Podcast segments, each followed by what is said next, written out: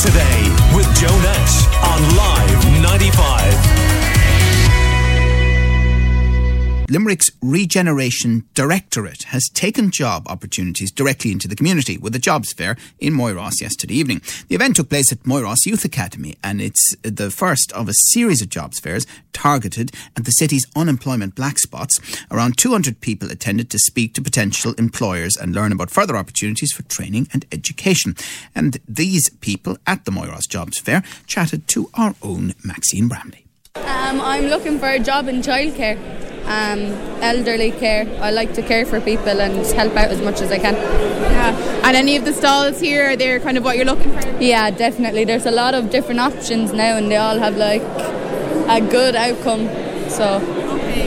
And just the information that you got from them, are you are you were they able to help you? Yeah, definitely. I have questions here for my leaving cert that I had to ask, and I got the answers I was looking for. So I'm pretty pleased with that.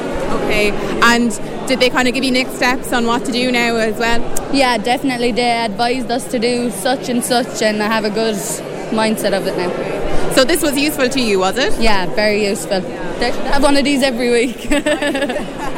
so hopefully there'll be more of these. I'm assuming. Like, do you think would you want other people to go as well, and you find it useful? Definitely invite family, friends. A lot of people of the community showed up today now, so it's a really good outcome.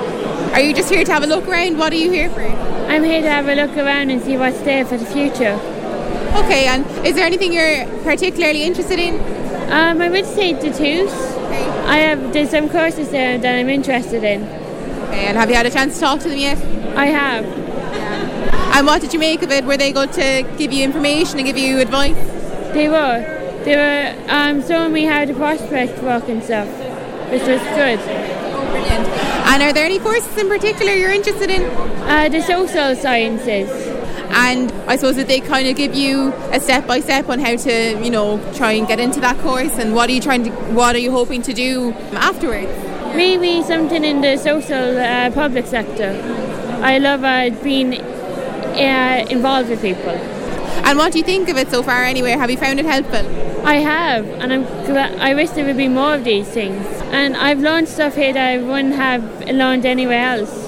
Like talking to the people, it really does make a difference. Um, I'm doing the hairdressing course with St. Lelia's myself. And how has your experience been uh, in the course? Yeah, very good. I actually moved on now. I got a job with UCampbell's in town, so I'm in um, Mellow Yellow. Oh, brilliant! That's very that's very good. And the jobs fair here today, it's very useful, isn't it, for the area? Yeah, definitely for people who are looking for jobs anyway.